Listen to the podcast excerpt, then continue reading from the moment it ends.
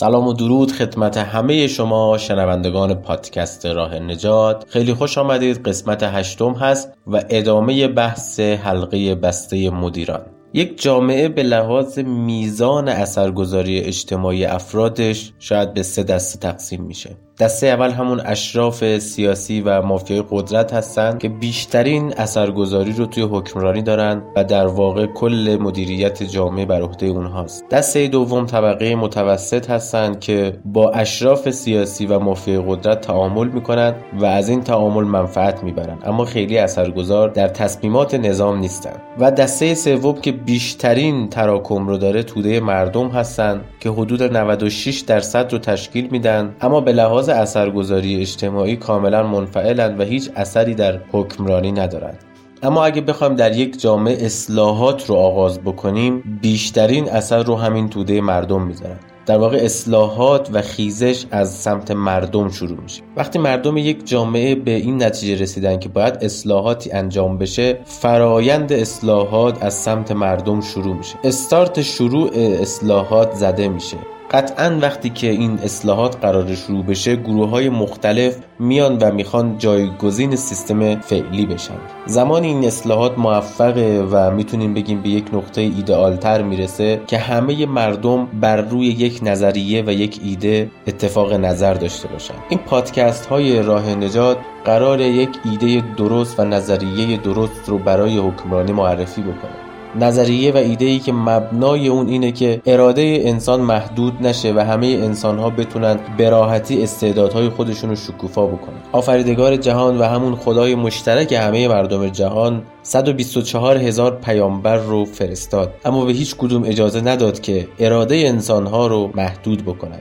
به زور کسی رو بخوام به سمت بهش یا جهنم ببرن اونها فقط قرار بود که خدا و قوانین خدا رو به مردم معرفی بکنن و مردم با اراده خودشون فکر بکنن و تصمیم بگیرن. پس هر حکومتی که برخلاف این ایده خدا عمل می‌کنه تاغوته هیچ حکومتی حق نداره که به بهانه های مختلف اراده ها رو از انسان بگیره و خودش رو حاکم مردم بدونه. مردم همه با هم برابرن. و نژاد برتر معنا نداره اگه فکر منافع کشوریم بذارید همه بفهمن که هر کی وارد این خاک بشه و قدمشو کج بذاره یا با پشت ورقلم میده میره بیرون یا با صورت سرخ.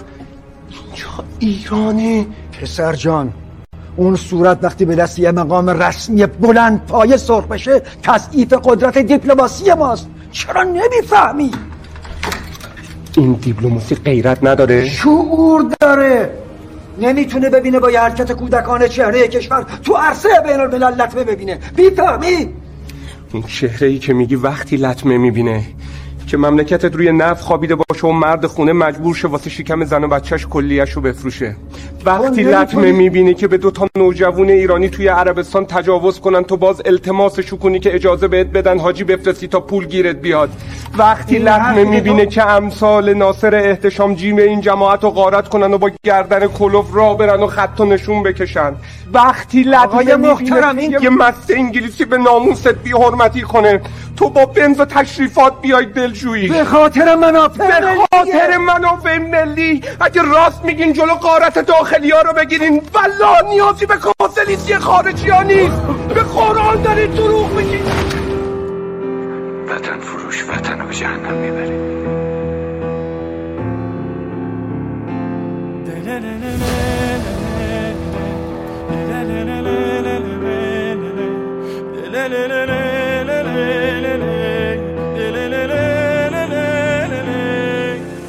ما نمی سازد دیگر این روزگار لعنتی. آی مردم آی مردم پروانه ای در پیلم زندانی بیمیلم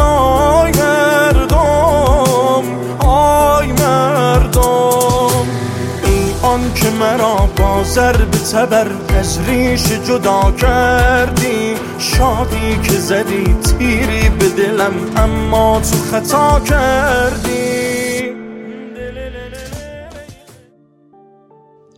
در قسمت قبل در رابطه با ثبات مدیران صحبت کردیم و گفتیم که چه طبقاتی داره اما می‌خوایم تو این قسمت بگیم که چرا این اتفاق افتاد و حلقه بسته مدیران در کشور از همون آغاز شکل گرفت. هر مجموعه و یا هر شرکتی برای بقا نیاز به یک نقطه اتکا داره مثلا برای شرکت بازرگانی یا یک کسی که داره یک جنسی رو معرفی می‌کنه و میفروشه مشتریاش بسیار مهمند و باید یک تعداد خاصی مشتری داشته باشه تا بقا داشته باشه. پس اتکای اون به مشتریاشه یا نقطه اتکای یک هنرمند هواداران و دنبال کننده هاشن. اگر اینا رو نداشته باشه قطعا بقا نداره. یا یک ارز دیجیتال که این روزها خیلی باب شده برای اینکه بقا داشته باشه باید تریدرها و خریداران خوبی داشته باشه.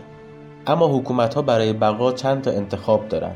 که این از آغاز اون حکومت شکل می‌گیره. اینکه برای بقا کدوم نقطه اتکا رو انتخاب می‌کنه. بهترین نقطه اتکا برای یک حکومت مردم اونه که همیشه باقی میمونه. اما اگر یک حکومت در آغاز مردم رو کنار زد و نخواست مردم رو توی حکمرانی دخالت بده مثل نظام ما مجبور میشه که یک نقطه اتکا برای خودش درست بکنه. نقطه اتکا در ایران ما حلقه بسته مدیران یعنی در ایران یک طبقه ممتاز و اشراف ایجاد شد که حکمرانی در دست اینها افتاد و اجازه ندادند که مردم دخالت بکنند. تا جایی که اگر از اعضای این حلقه بسته مدیران فساد سر می‌زد می‌تونستن ببخشن. اما اگر کسی خیانت می‌کرد و علیه اونا حرف می‌زد و یا روابط اونها رو قرار بود لو بده اونو به راحتی حذف می‌کردن و اون یک خیانتکار بود. سیاستگزاران حوزه درمان خودشون صاحبان منافع حوزه درمان خب نتیجهش می‌دونی چی میشه؟ یه مثال برات بزنم. عمق فاجعه رو متوجه میشه آلودگی هوای تهران با 15 هزار میلیارد تومن طی 4 سال رفت میشه. یعنی شما 4 سال. 15 هزار میلیارد تومن بذاری تهران دیگه آلودگیش رفت میشه. 15 هزار میلیارد تومن. همه متخصصا میگن. اینو خرج نمی‌کنی. متخصصا میگن یه دلار اگه بذاری آلودگی هوا رو کم کنی نکنی. یه دلار خرج آلودگی هوا نکنی. 100 دلار باید تو درمان مردم مریض میشن خرج کنی. 100 دلار یعنی یک به صده. اینا 15 هزار میلیارد تومنه. آلودگی هوا رو نمی‌ذارن 200 هزار میلیارد تومن درمان می‌ذارن. یعنی بهداشت رو رها کردن مردم بذار مریض شن. مردم بذار مریض شن. خب؟ بجاش هر چی می‌دونیم بودجه درمان زیاد کنیم. چرا؟ چون این بودجه درمان میره تو جیب یک عده مشخص. 80 هزار میلیارد تومان شما چجوری مالیات نمی‌دید؟ چون سیاست گذاران حوزه درمان تو مجلس هم پزشکن. تو دولت هم سه هزار پزشک مسئول وزارت درمانن. ما داریم از ساختار مافیای پزشکی حرف می‌زنیم. اینا حاضرن 200 هزار میلیارد تومن پول مملکت که 80 هزار میلیارد تومنش اوتاف پاکت مردم این از جیبشون میدن. مردم بدن ولی آلودگی هوا درست نشه. آلودگی هوایی که بیشترین کشتهاش در تهران بچه های زیر ده ساله در یک مجموعه که قرار رشد بکنه ثبات سیاست های مدیریتی یک امر بدیهیه. اما ثبات مدیران هیچ ربطی به ثبات مدیریت نداره. این حلقه بسته که در کشور ایجاد شده سیاست هایی رو سوار کردن و سیستمی رو در کشور ایجاد کردن که هر فرد نخبه و پاک دستی هم که بیاد مجبور خودش رو با این سیستم تطبیق بده. اگر بخوام مثال بزنم وقتی یک فرد از یک روستا میاد به شهر نمی‌تونه اون کارهایی که قبلا تو روستا کرده رو توی شهر انجام بده. نمی‌تونه توی آپارتمان چند تا گوسفند بگیره و هر روز اونها رو به چرا ببره. باید خودش رو به اون ساختار شهری عادت بده و مثل بقیه رفتار بکنه. این یعنی در ساختاری که در کشور وجود داره هر فردی که بیاد مجبور با سیاست های این حلقه بسته مدیران عمل بکنه وگرنه حذف میشه. وطن ای مادر غم دیدم وطن جان به لب رسیدم وطن دردت به جانم. جانم. به محض اینکه این باز میشه پیتون توضیح میشه اوایل توضیح میشه همه برابر میشن به لحاظ حقوق این طبقه احساس بحران می‌کنه. بحران هویتی بحران کوچیکی نیست. احساس دیگه نیست. هیچی نیست. یک سخنرانی است آقای مهدوی در جمع دانشجویان معترض مصادقه میشه اشاره کردم اونجا در استدلال اینکه چرا دارید من اعتراض می‌کنید میگه به من چرا اعتراض می‌کنید؟ من هفته با رهبری جلسه دارم. اگر همه مردم هر هفته امکان جلسه داشتن با رهبری داشته باشه یه روز نماز جماعت در هفته رو ایشون اعلام هر کی هفته رو بیاد ما 4 ساعت میشیم مردم همه نمیرن ولی همه امکان رفتنش براشون فراهم میشه. خیلی راحت تر از وضع الان. اون وقت تو اون طبقه متوسط مدیران اشتباه تو اون طبقه مدیران تو اون لایه در واقع دستگاه دسترسی به حاکمیت اون استدلال اصلا استدلال بیمعنیه. خود دسترسی داشتن به مسئول کشور میشه رانت. من می‌تونم فلانی ببینم. طبیعتا می‌تونم یه چیزی بگم. طبیعتا به چیزی من میگم فکر می‌کنه. ممکنه تصمیم بگیره. شما دیدید در یک دوره مثلا مدیر دفتر یه وزیر کارتخان گذاشته بود توی دفترش وقت ملاقات که کارت میکشیدن. فوری مثلا 20 میلیون یه هفته بعد وقت بدن 15 میلیون. که میزان بهرهمندیشون از مواهب نسبت مستقیمی دارد با میزان دسترسیشون به مراکز تصمیم گیری حاکمیتی تو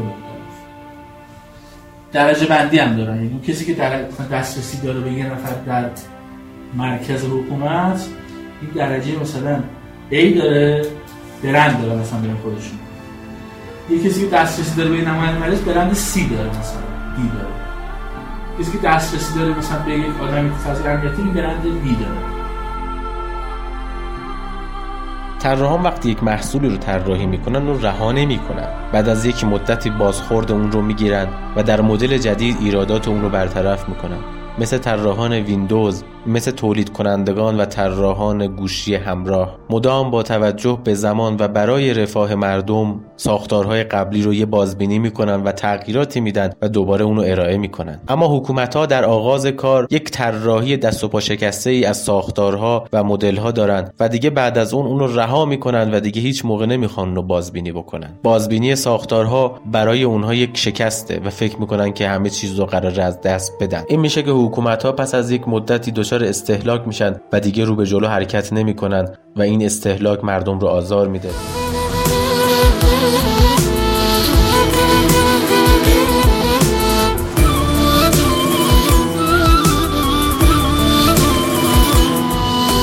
بار امانت برده شد حقی به ناحق خورده شد کی خاطری آزرده شد آی مردم آی مردم.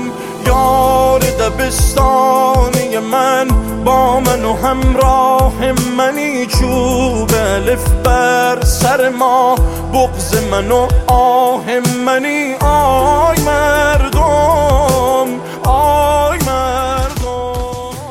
حلقه بسته مدیران باید شکسته بشه و در های جدید باید به گونه‌ای طراحی بشه که هر فردی و هر نخبه‌ای در هر کجای ایران که قصد داشت وارد حکومت بشه و به مردم کمک بکنه بتونه. این شانس باید برای همه مردم ایران یکسان باشه. هر کسی که توانایی داره و صاحب نظره باید به مردم معرفی بشه و مردم خودشون انتخاب بکنن چه کسی در کجا قرار می‌گیره و برای اینکه توانایی و استعدادهای خودشون نشون بده یک زمان مشخصی داشته باشه و اگر موفق نشد کنار بره ممنون که ما رو در این قسمت هم همراهی کردید. تا قسمت بعد خدا نگهدار.